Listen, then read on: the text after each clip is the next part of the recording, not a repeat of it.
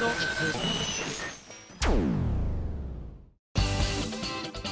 あさみの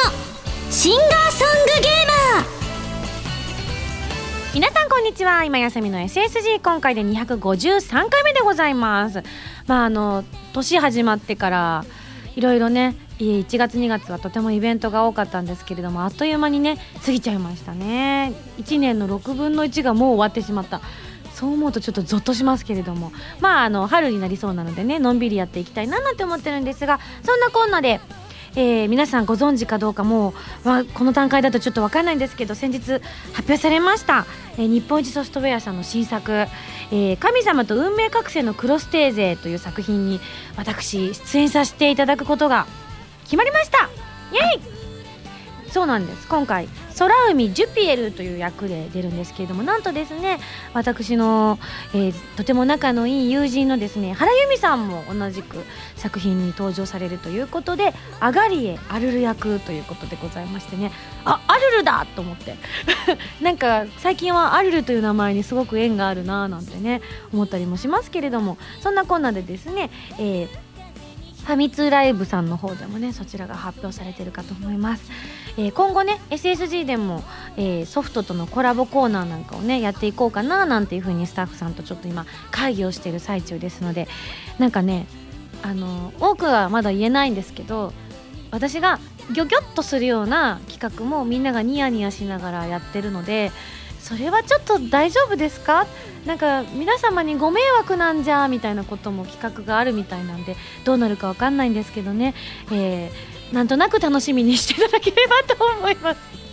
私がねノーと言ってもきっとみんなは強行するんでしょうけどね。ゆみさんはどうなんでしょうね。はいそしてですねここでちょっとメール読みたいと思います。まあ春の話題が出ましたけれどもいやー今年は大雪でしたねいろいろと。こんなメール来てます。SSG 会員番号338番ハンドルネーム天神様からいただきました。ありがとう。様って言っちゃった。天神さんです 先日行われた劇場版シュタインズゲートスペシャルファンミーティング参加しましたよ。チケットに当選しただけでも小躍りしていましたが当日は近年まれに見る関東での大豪雪1週間ぶり2度目でございましたが そうでしたね。おまけに先週からの風邪を引きずっていて体調は最悪とギリギリまで参加するか悩みましたがやらずに後悔するよりややりきって死のう！ちょっと死なないで。帰宅難民覚悟で、えー、出ましたと。行きましたと。えー、楽しい時間はあっという間に過ぎてしまい最後のプレゼント抽選会の時間。最初の商品は本物の劇場版の台本3冊どよめく場内。最初の2冊は連続して D 列の方に当たり残り1冊になりました。こういうのに昔から一切縁がない自分は完全に油断していました。読み上げる声。萌歌の M 萌歌の M の？3? ん？ん？あれ？俺か？あ俺だ！当たってしまいました。正直心の底から嬉しかったのですが病み上がりで声が全くです だからか。全然嬉しそうに感じなかったあの声は。笑顔はねありましたけど。何のリアクションも取れずにすみませんでした。あそういう事情だったなら仕方ないですね。なんとか電車が動いてくれたため無事帰路に着くことはできましたがえ昨年の栃木ライブに続きエクストリームな環境でのイベントとなりいろいろな意味で忘れられない思い出となりました。と皆さん本当にお疲れ様でした。ということで今ね実際に手にした台本写真で送ってくださったんですけれども投資ナンバーがついていてね私24番だったんですけれどもこの方が手に天神様が手にしたのは67番ということでまああの私とか松原さんとかあの監督とかのサインがね入ったり入ってあと綾野のサインが入ってるんですけれどもあの監督が1冊ずつにちょっとずつイラストを描いてくださったんですがそれがクリスのねイラストが当たったということでねラッキーみたいな、ね、これでもし来てなかったらね当たらなかったですからあの無理してやらずに後悔するよりやりきって死んでよかった。死んでない。でしたね。なんかちょっと本当にあの天候が悪かったのでね来れなかった方もちょこちょこいらっしゃったみたいなんですけれどもそれでもあれだけ多くの方にお集まりいただいてとてもとても嬉しかったですね。であの監督ともねすごく話してたんですけれどもこれだけ、えー、作品が、ま、発表されてしばらく経ってもうすぐね1年経とうとするぐらい経ってますからそれでもまだこれだけ多くの方が好きだよって言ってくださる作品が作れるっていうのは僕らは幸せ者だなともう思わざるを得ないぐらい本当に感動しますね。ありがとうございます。まあ下着がね今後どうなっていくかっていうのは正直私たちもわからないし、ね、トークの中でももうブレーコーみたいな感じで取材も入ってなかったのでみんな好き放題にね話してましたけど。まあもちろん科学アドベンチャーシリーズ自体はねもちろん続いていくということで新作の話なんかもその時えそこまで話しちゃっていいの？ってスタッフの方がみんなヒヤヒヤしながらポロポロポロポロ松原さんと若林さんがで今回は監督じゃないのでその松原 P と若林さんとしてね関わってらっしゃるということだったんですけれどもパラパラパラパラ言っていくもんだからもう私が止めざるを得ないみたいなこれ以上2人を野放しにしてはいけないって勝手に思っちゃったりとかしてねあの皆さんはもっと言ってくれればいいのにって思ったかもしれないですけど後々のことを考えると私の選択は正しかったと思います。ねというわけで科学アドベンチャーシリーズ新しいのがどうなっていくのか本当楽しみなんですがまああの下着次もねやってみたいという気持ちともうこれで終わった方がいいんじゃないかっていう若林監督の気持ちは私もすごくまあ分からないこともないなとは思っちゃうんですよね。あの今回映画にした時にも最初みんなやっぱり不安があったんですよね。あのアニメであれだけいいものを作っていただいて皆さんも駆け抜けていろんな方から評価していただいていい作品だったねって言っていただいた後の映画って何したらいいんだろう打足になるんじゃないだろうかって各々みんな心配してたと思うのでね。それがうまくこういい作品として世の中に残っていくっていうのはありがたいし皆さんの頑張りあってこそだしそれを見に来てくださる皆さんがいてくださってこそだしっていうのを思うとね次は怖かったりもするんですよね。ただやっぱり個人的にはうんずっと見てみたいなと思ってたその岡部たちが取り残されてしまった世界がどうなっていたか未来がどんなだったのかっていうのとかも見てみたい気はするんですよね。描こうと思えばいくらでも描ける作品だと思うので、まあ、そうするとちょっとクリスはあんまり出てこなくなっちゃうかもしれないんですけどでもそれでもなんかこのシュタインズゲートの世界を見てみたいなっていう願望はあるので、まあ、あのひょっとしたら要望がたくさんあったらそのうち叶うこともあるのかななんていうのを今回のトークショーですごく感じました。今のところはねおそらく予定はないんじゃないかなと個人的には思ってるんですけれども。ねあの作品が続いていけば科学アドベンチャーシリーズが続いていけばもう一回してあげようっていうこともあるかもしれないですね。その時にはまたいいクリスが演じられるように頑張りたいと思います。はい。じゃあ次行ってみましょう。次のメールこちら。ハンドルネーム N さんです。ありがとう。今井さんこんばんは。こんばんは。12枚目のシングル「漆黒のサステイン」のアーティスト写真公開されましたね。まさか銀髪だとは思わずびっくりしました。ノワールをイメージされたのでしょうか。まさに女神といった印象を受けました。ミュージッククリップが早く見たいです。また森百合子さんの作詞も大好きなので「えー、化身」と「アクアマリン」もどういう曲になっているのか楽しみです。といただきました。ありがとうございます。そうなんですよね。アーシャが発表された時結構ざわざわしたって噂は聞きましたけどどうでした？スタッフの皆さん。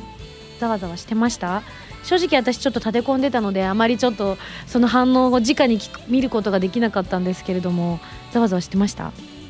してましたか？よかったです。なんかせっかくやったのにふーんって思われて言われてみたらなんか銀髪だったねって言われないかなと思ってとハラハラしてたんですけれども今回のあの今までとちょっとやっぱり楽曲のテイストも少し違った感じもあったし、まあ、あのノワールコラボ版があるというのもあってちょっと今までよりも一歩踏み込んで作品世界により寄った形で PV 撮影をやりました。で衣装とかもよく見るとすごくノワールのいつも着ている衣装に近いものをこう作っていただいたりとかして。だけどあのその服だと本来黒髪ツインテールが正しいんですけどそれは無理でしょ？ねあれ？それは無理でしょ？あれ？これおかしいなこれ。個人的にはもうそれは無理だなって思ってそれだとなんかもう本当にノワールそっくりなタレントさんとかをにその衣装を着てもらって PV 撮ってその中でボーカルとして私が出るっていう方がいいと思うんですよくそのアーティストさんとかがやってらっしゃるような感じ。そっちの方がいいかなって思うからあの私がやるんだったらっていうのもあってまあじゃあ今までよりちょっと踏み込んでいろいろやってみようってことになった時にたまたまそのじゃあウィッグをつけてみようかって話になって当日3種類用意してたんですよねウィッグを。で白いのと銀色のと青色の用意してて青も悪くなかったんですけど正直だけどやっぱり銀の方がインパクトあるねなんて言ってこれが一番似合うんじゃないかってことで選んで結果ブラックハート様の髪型でノワールの服に近いくっていうちょっとコラボな感じになりました。あの、まあ、これが皆さんに受け入れていただけるかどうかっていうのはちょっと今でも不安なので早く皆さんにね PV を見ていただいてありかなしかの判定をしていただきたいなと 思ってます。ちなみにあの今回あのプラス A メンバーから2人えー、一緒に PV に参加してくださってます。1人が玄ちゃんそしてもう1人がてんちゃんということであのビジュアル系バンドみたいな PV 撮るんだけどやりやりますかってオファーを出したらてんちゃんはもうすぐにやりますって言って玄ちゃんはちょっと最初用事があるかもしれない出れないかもなんてお話があったんですけれどもあのたまたま出れることになってっていうので相当喜んでくれてましたね。嬉しいって言って来てくれました。あともう1人は原由美さんのえー、ライブの時に、えー、ベースを弾いていたるいくんという男の子なんですけれどもその子が一緒に参加してくださってます。あの私のライブの時にも表には出てないんですけれどもいつもずっとサポートしてくれているメンバーの一人なのでまだ若いんですけれどもね本当にいつも一生懸命やってくださっててあのこういった形で共演できて嬉しいななんて思ってるんですけれどもね。みやみやさんのお弟子さんに当たる方なのでみやみやが倒れない限り私の後ろで弾くことはなかなかないような気がするので早く師匠をね崖から突き落としなさいっていつも耳元でささやいてるんですけれども僕にはそんなことできませんっていういい子なんですよ。そんなこんなでですね PV を撮ってまいりました。新曲2曲もですね本当にいい仕上がりに多分なっていると思います。まだ私の完全版を聞いていない状態なのでこの時期で、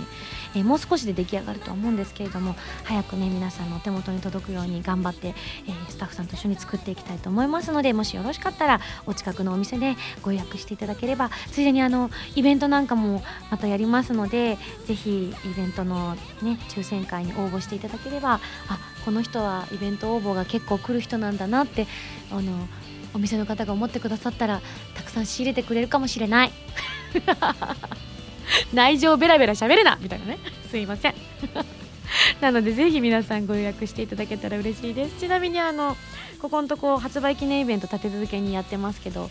あのより一層割と自由な感じでいろんな話をするようになってきているのでまああの発売記念イベントっていうよりかはなんかファンミーティングに近い感じでなんとなく皆さん集まる場として集まっていただけたら嬉しいななんて思ってるのでお気軽にぜひ遊びに来てください、えー、初めて来た方にはちょっとお話しかけしちゃったりとかするかもしれませんがバツ印を出していただけましたらそれ以上は触れませんのでご安心ください。はいというわけでえー、漆黒のサステインのね、えー、発売も迫っておりますがそんなコーナーで、え、そろそろ次のコーナー行きたいと思います。次のコーナー行く前に CM です。どうぞ。今井あさみの12枚目のシングル「漆黒のサステイン」が2014年3月26日に発売されます。タイトルチューンの「漆黒のサステイン」は超女神信仰ノワール激震ブラックハートオープニング。カップリングの決心はコープスパーティーブラッドドライブオープニングテーマとなっています。DVD 付き版には漆黒のサステインミュージックビデオも収録されています。皆さんぜひ聴いてみてくださいね。今井あさみバースデーライブ 2013in 日本青年館。ブルーステージとオレンジステージのブルーレイ &DVD が好評発売中です。初の 2days で開催されたバースデーライブの模様を全曲完全収録。2日間とも違った魅力満載です。ライブ写真を使用したオリジナルブロマイドのうち1枚が各製品にランダム封入されていますよ。皆さんぜひ見てみてくださいね。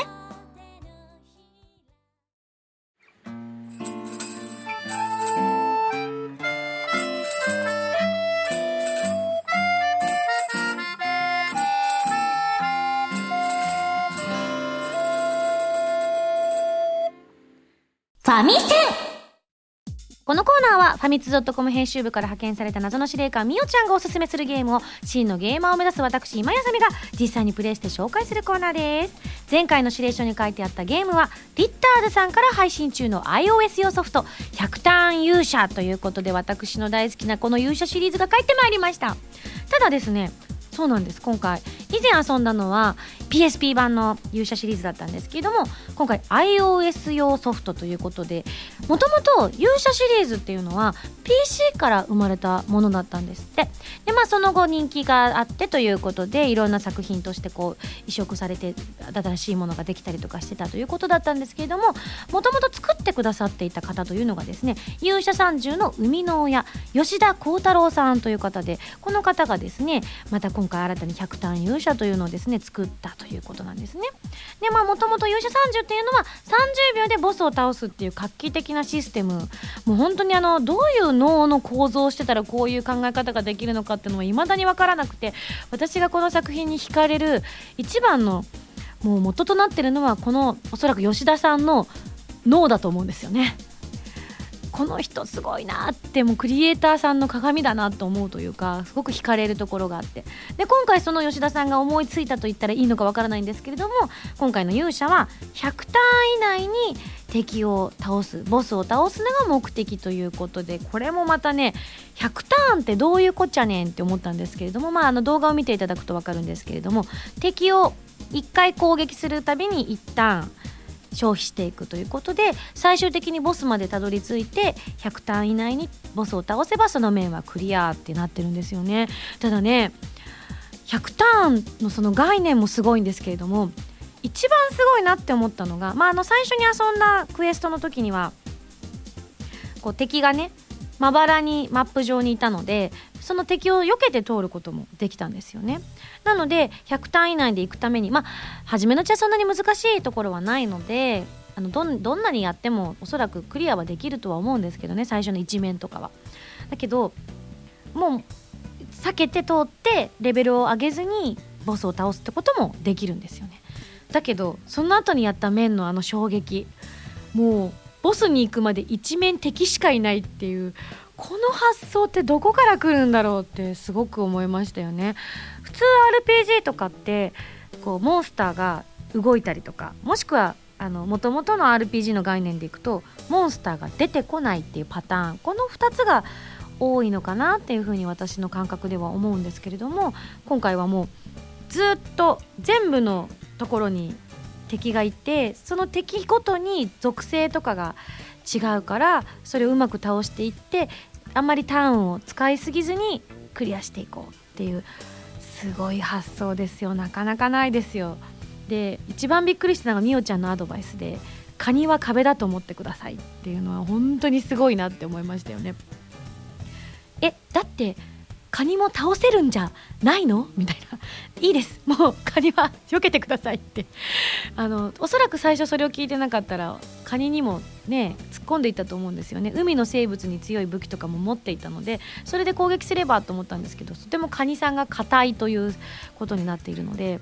なかなかターンを削ってしまうっていうことで、まあ、その辺もおそらくかなり計算されて作られているんだろうというふうにはね感じましたけれども。で武器が今回私3種類すでに持ってたんですけれどもかなりの数があるんだそうです。でクエストをクリアしていくたびに新しい武器を手に入れたりとかあとまああの合成みたいな形をして武器をどんどん強くしていったりもできるんだそうです。なので自分がその得意としている分野だったりとかっていうのを強化していくのもいいしただやっぱあのゲームのシステム上こう全ての属性を強くしてた方がいいのかなというふうには思いましたよね。植物に強いとか動物に強いとか海の生物に強いとかっていうのを1個だけしか持ってないとやっぱりカニさんね全然動物だとすごく強いけどっていうのになってくるとやっぱ最終的にカニさんを倒さなきゃいけないシーンとかも出てくると思うので。あとはここですごい強い攻撃ができますよっていうタイミングに合わせてその相手を倒しに行くっていうタイミングとかも測ったりとかできるのですごくパズル的要素が強いってみおちゃんが言ってたのが分かるなというゲームになってたと思います。いやもうとにかくやっぱりこの吉田さんがすごいと思いましたね。いいゲームだなって思いました。あの今までの勇者シリーズの爽快感っていう意味では少しあの遊び方が違ってると思います。あのままを想像してるとゆっくりちょっと遊ぶかなっていうふうに思うのでまた別物として捉えていただいて勇者の新しい可能性みたいなのを遊んで確かめていただければなと思いました。そして何より一番すごいのがですね価格でございます。いくらなんですかって聞いたところですね驚きの返答が返ってまいりました。なんと100タターンに引っ掛けてなのかは分かりませんが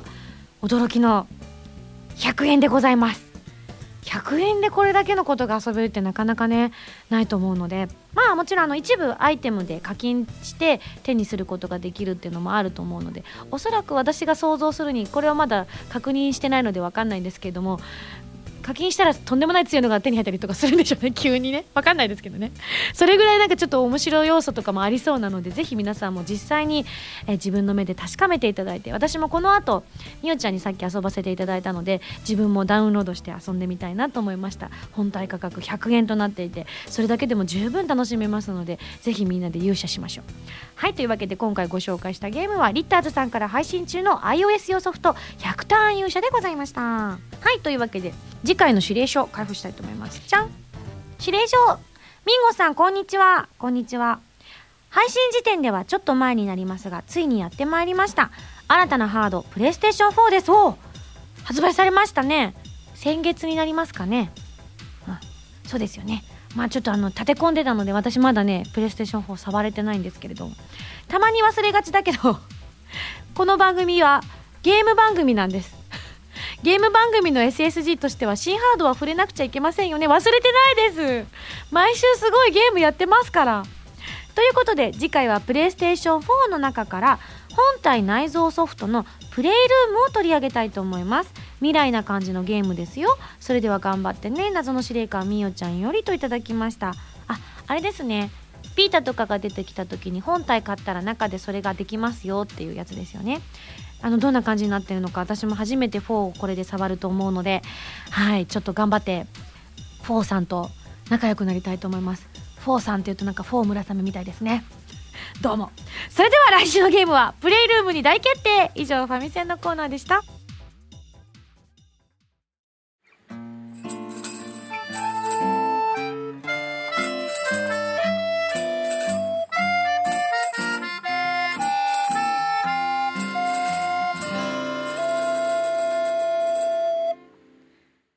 スだよ。オリンピックコーナー。いいんですか？いいんですか？いつもダメ？ダメですか？え？もう終わり？このコーナー終わり？じゃあ以上ミンゴスだよ。オリンピックコーナーでした。いいんですか？話しちゃってちょっと長くなると思うんですけどあの簡潔にちょっとお話をさせていただきたいと思ってるんですけれども今回はねお便りコーナーでもですねすごくご要望がありましてミンゴスが今回オリンピックで感じたこととか教えてくださいとかそういうお便りを本当たくさんいただきましてまずはこちら。ハンドルネームにっこりボタンさんから頂いております。ありがとうございます。えー、ミンゴさんスタッフさんこんばんは。自分は東北出身ですがいや雪がすごいですね。何十年ぶりか雪かきをしました。しかも2週続けて東京の生活に慣れていると不自由さが実感できちゃいます。それよりもミンゴスやりましたよ。もう知っているとは思いますが羽生選手見事にゴールドメダル獲得しましたね。他の町田選手や高橋選手たちもメダルこそ逃しましたが前線して上位に入っていますね。自分は仙台出身ということもあり2006年のトリノ五輪の荒川静香選手の演技に魅了されてからフィギュアスケートを意識するようになりました。でもフィギュアスケートの話題になると番組全部この話題になってしまうので自重してくださいね。あー。やだやだ。したくない。自重したくない。えー、もしくはソチ五輪が終わった時に長く語る。まるまるミンゴスのソチ五輪総評みたいなコーナーを作ってみてはどうでしょうかといただいたのでね。このにっこりボタンさんのこの熱い思いを受けて今回ですね。なんとオリンピックコーナーができました。ありがとうございます。こう書いてくださったからこそできたというところもありますのでね。皆さんからも本当にたくさん来てて最初はあの難色を示した浜田プロデューサーもですね。ムーターさんがあのいやたくさん本当に来てるんですよ。話していただきたいと思いますって説得してくださった結果話せることになりました。嬉しいです。いやでも今回の五輪はいろいろありましたね。ん？はい？全くさ難色示してないので訂正してほしいってことなので訂正しておきますね。だそうです。まあそれを置いておいて、えー、今回本当でもねもういろいろあっても大変でした。もうまあでも一番あの私の感情抜きにした状態で、まあ、今回一番すごいなって感じたのはやっぱレジェンド葛西選手ですかね。41歳でまたメダリストに輝けるっていうもともと私もずっとオリンピック子どもの頃から見てましたけれども葛西選手はやっぱり当時からずっと有名な選手の一人だったんですよね。でまあいろいろあってあの直前でこうチームから外れちゃったりとかして他の選手が出たりとかしてメダル自体を手にしていないっていうことが続いてたんですけれども、まあ、あの今まで現役をずっと続けてこられてそれでもかつね、こう体を鍛えて若い人にも負けない体作りをしてってのを考えると本当にすごい道のりを歩んでこられたんだなと思って、まあ、自分も遅咲きの方ではあるので年齢は関係ないっていうふうに思うことも多々あるんですよね。自分 CD デビューしたのも30超えてからだしその声優としてたくさんお仕事ができるようになってるのも30超えてからの方が胸を張っていろんな作品出てますって言えるようになったのもそれ以降だったからそういう意味ではすごくシンパシーを感じるんですけどなかなかメダルを取るところまで来るっていうのにたどり着くにはすごく強靭なね精神力と周りの人のサポートがあったからなんだろうなって思うとちょっと感動しちゃいますよね。特に冬のオリンピックってあのー、こうプロとしてできるのがとても難しい競技が多いんですよね。個人でやることがやっぱり多くて、まあ、あの私なんかが心配するようなことでもないのかもしれないんですけどもあの、ね、葛西選手はサポートしてくださってる会社さんがあったということのなんかね部長に昇格するみたいなお話ありましたよねメダル取って。そういうの聞くとちょっと嬉しくなっちゃったりもするんですけれどもやっぱこう自前で出さなきゃいけないってことも多かったりするのでそういう意味ではとてもねあの大変だろうなと思って。ただ自分たちはそういうのを4年に1回こう感動をもらったりとかしているのでねありがたいありがたいってところなんですけどもまあそういう意味でここからは私の一番今回のオリンピックの中での目玉だった話にちょっと入っていこうかなと思うんですけれども。そうですフィギュア。いやもういろいろありましたね。何でしょう。正直ですねこの4年間、まあ、あの前回のオリンピックバンクーバーから、まあ、バンクーバーの本当は前からなんですけれどもね。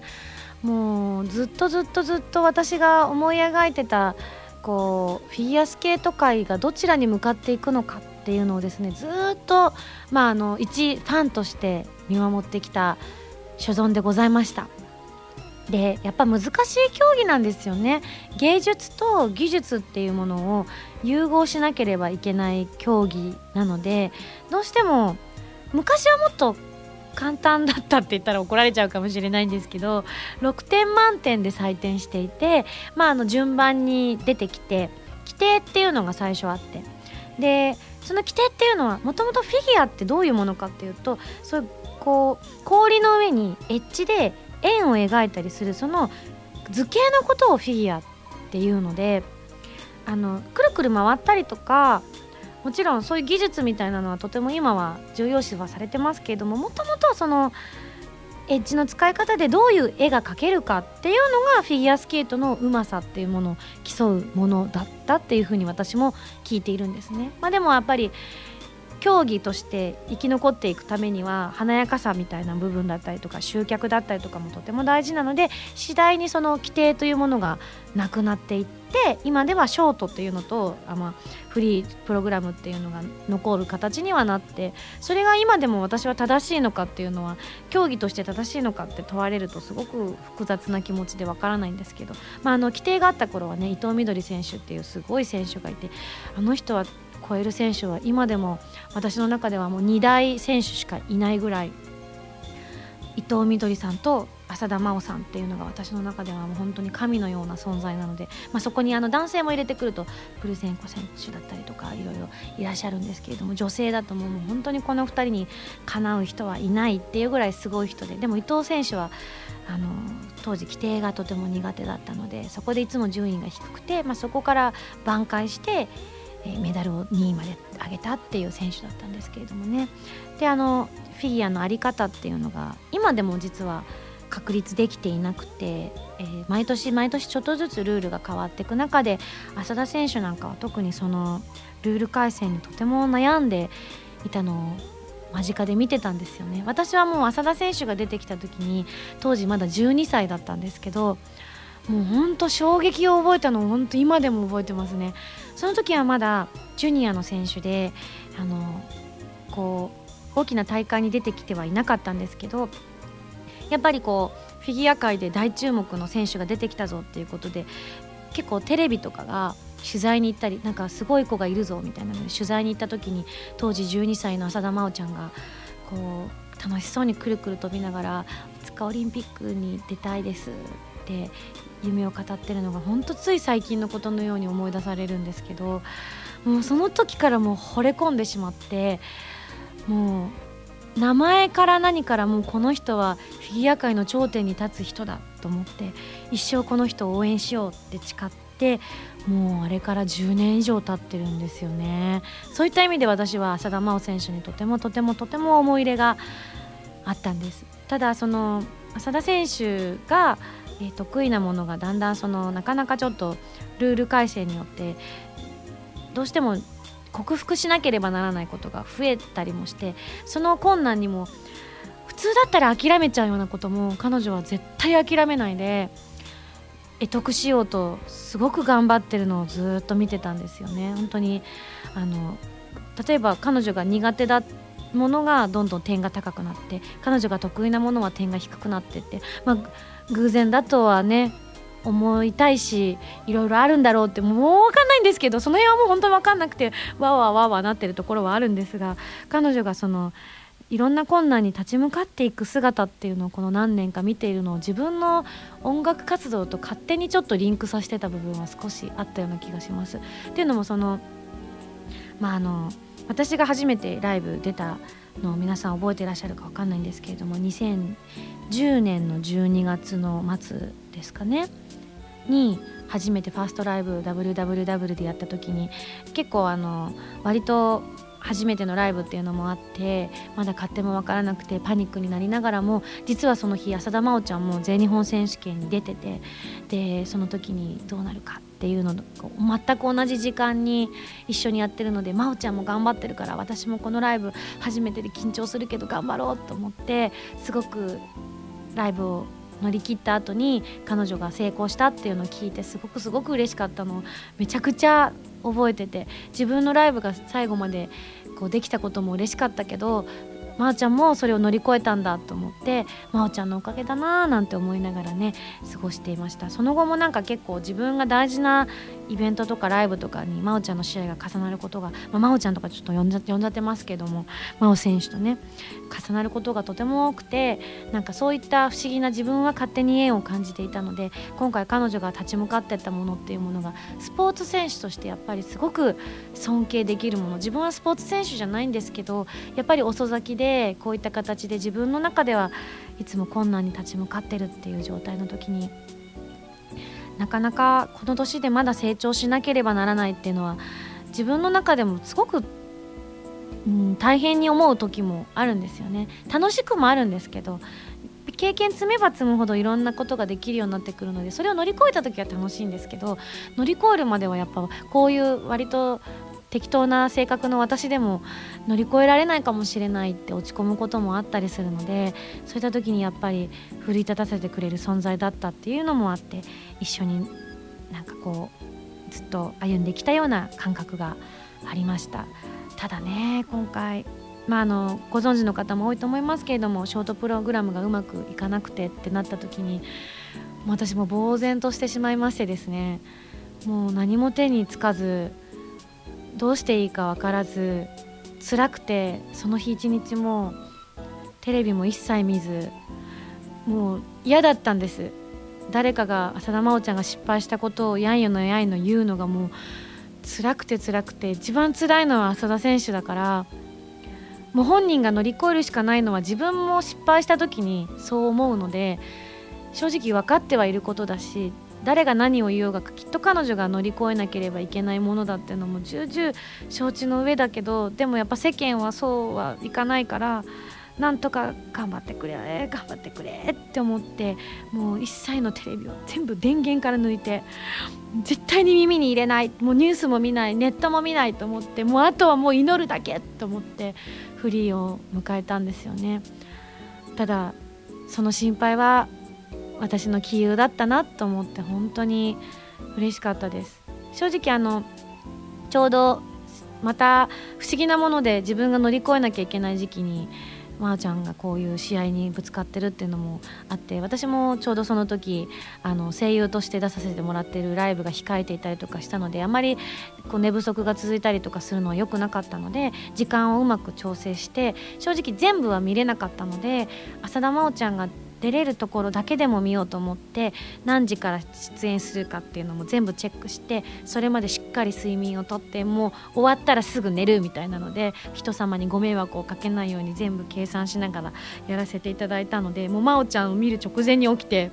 なのであの鈴木明子選手は見れなかったかなもう見れなかったかもしれないな。えっと、あれ見たのはショートだったかもしれないのでちょっと今ちょっと記憶が混同してますけれどもなるべくもうとにかく浅田真央さんを見届けるんだっていう強い思いで見たものですから夜中に一人で立ち上がってずっと見てました。松岡修造さんもびっくりの掛け声をかけていた自分にちょっと引きました。もうね羽生さんがメダル取った時にはいろいろツイッターとかも書いたりもしてたんですけども何も言えなかったですね。今回やり遂げたことっていうのは本当にすごいことで、まあ、あのフィギュアご存知の方は分かると思うんですけれども女子でもう全ての6週8回のトリプルを飛ぶっていうことをこの先できる人が本当に現れるのかどうかもう誰もわからないですよね。いやひょっとしたら新人類って本当にすごいから若い子たちはその浅田真央さんがやったことでひょいっと乗り越えていったりするんですよでまあ真央さんもそうだし高橋選手も男性のね高橋選手もそう大輔選手もそうなんですけどあのフィギュアがどうあるべきかっていうのをすごくすごく考えて私が好きなフィギュアを体現してくださっている選手の一人一人だったりするんですよね。スポーツであるものというものとそのその中でも芸術としても確立したいフィギュアというものは何かっていうのを熱く熱くその演技の中に込めてくださるっていうのを見てると本当涙が止まらなくなるんですよね。フィギュア選手ってみんな綺麗だな心がと思ってね。もう見てると本当になんかちっぽけな自分がまだまだ頑張れるかもって思える勇気をもらえる競技の一つなんですよね。本当に自分が一番引いたのは真央さんが飛んでる時に取りこぼすなよって大きい声で叫んでる時にちょっと自分引きました。コーチか。と思って。コーチか。親戚か。みたいな。もうスピンとか本当にちょっとしたところで回転が足りないとかなるとねすごい点引かれちゃったりするんですよ。もうそういうのとかもう嫌だと思って。まあでも今回はもうそういうのはもう真央さんはもう超越した世界にいらっしゃったと思うのでなんか今までずっとこう与えられてきた使命みたいなものにずっと戦ってらっしゃったとは思うんですけれども今回自分のために自分のフィギュアができたのを私も見せてもらえて本当に生きててよかったって思いました。こんな幸せなことはなくて本当伝説を見たなと思ってもうライブで見た後すぐ直後にあの真央さんはショートを失敗してしまった分もあってあの早いグループにもう真央さんがあんなグループで滑るのなんて私本当に見たことないぐらいだったんですけどその後製氷作業って言ってね氷をきれいにする作業があって中断されるんですけどなのでその製氷中に真央さんのシーンをもう一度リプレイでフルで流してくださったんですよ。もうその時にもうあの何慌てて自分の iPhone で泣きながらテレビ画面をずっと iPhone で録画して もう泣いてるから画面震えてるんですけどでもこの時の感激を私忘れたくないと思って一生のお守りにすると思って写真もたくさん撮って 画面をたくさん撮ってもう一生これ私大事にするんだって言って今でも大事にお守りにしてるんですけれどもはい、なんかそれぐらいやっぱりいいものを見せていただいたなっていうふうに思いました。でもなんか自分がライブとやってる時とかにもそういうふうにね言ってくださるとまあそこまでのことは私は背負っていないのでレベルが全く違っていて全世界中の期待を背負うなんて考えたこともないのでなんて真央さんはすごい戦いをしてるんだと改めて感じざるを得ないんですけれどもあのほんのちょっとではありますけれども自分にもやっぱ責任を負う仕事があったりするのでそういったものをですね乗り越える時にあの真央さんのその精神だったりとか苦しさだったりとか喜びだったりとかっていうのをね少し分けていただいて自分の糧に今後もしていけたらいいなと思ってちょっとね本当にどうなるかこの放送があった時点でどうなるか分かんないんですけど3月にね世界選手権があってあのーね、真央さんが出られるかどうか。もともと選ばれては確かいたはずなのででで本人は出るというふうにはねおっしゃってましたけれども今後、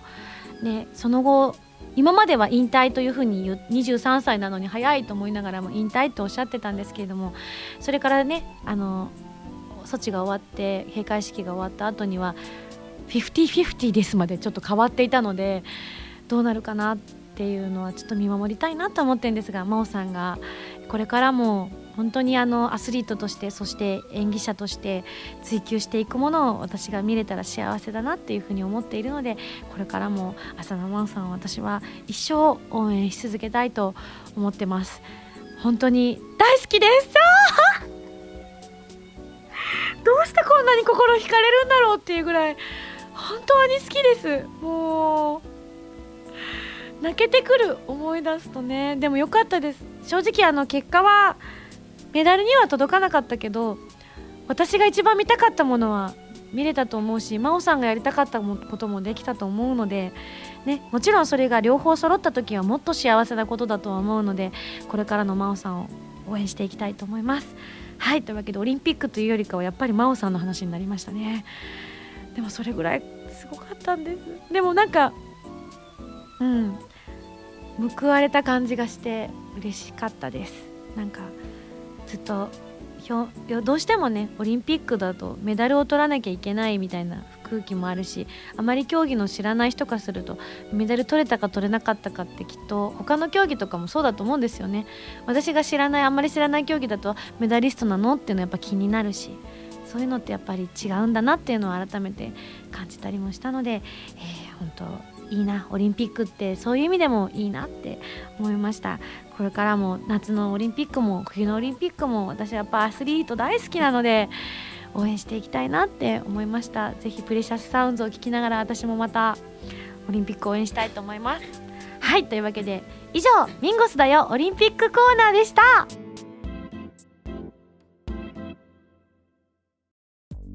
原由美のファーストアルバム「プレイスオブマイライフが好評発売中です。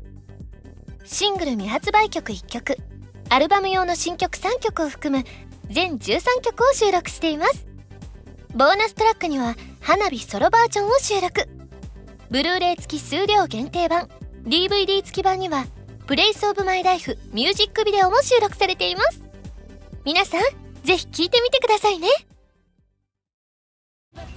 私今井あさみがいろいろなゲームに挑戦したり曲を作ったりする歌とゲームをテーマにしたラジオ番組「今井あさみのシンガーソングゲーマー」私の新曲がいち早く聴ける期間限定視聴コーナーはファミツー .com だけで配信中なのでぜひチェックしてくださいね。今井あさみの SSG ファミツー .com で毎週土曜日0時より配信中です。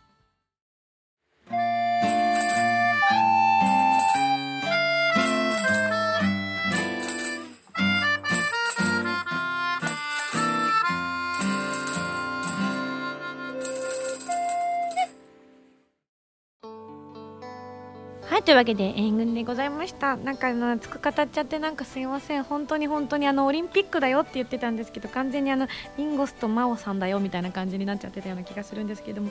いでもよかったです。本当によかったです。本当に本当に本当に嬉しかったです。もうね、たまらなく私の中で歴代2大最高演技が見れた気がします。1個はもちろん今回の、えー、フリー演技でしたけれども。もう1個はやっぱりバンクーバーオリンピックの時の鐘が私の中ではもうやっぱり最高なのであれはあの浅田さんはミスしてしまったと言って涙をされてましたけども私はあのミスも含めての鐘だと思っているのであのその後の世界選手権うまくいった方よりも私はバンクーバーの時のあの鐘の方が胸にグッとくるんです。あの鐘というテーマにやっぱり本当にすごく合っていてやっぱりロシアのあの苦難を乗り越えた時のあの音楽とぴったりなんですよ。もうあの苦悩みたいなのから乗り越えるあの表情とかこれ以上言うとさすがに怒られそうです。というわけでここで私からのお知らせです。3月の26日12枚目のシングル「漆黒のサステイン」が発売されます。プレイステーション Wii 用ソフト「超女神信仰ノワール激震ブラックハート」のオープニングテーマとなっています。通常版のほか DVD 付き版ノワールコラボ版などがありますのでご予約の方お願いいたします。はいそして、えー、番組では皆さんからのメールを募集しております。普通たギテおたなど各コーナーでに送ってくださいね。宛先は SSG のホームページに書いてあるアドレスから題名に書くコーナータイトルを本文にハンドルネームとお名前を書いて送ってきてくださいね。次回の配信は2014年3月15日土曜日となっております。それではまた来週土曜日に一緒に SSG しちゃいましょう。お相手は今休みでした。バイバイ。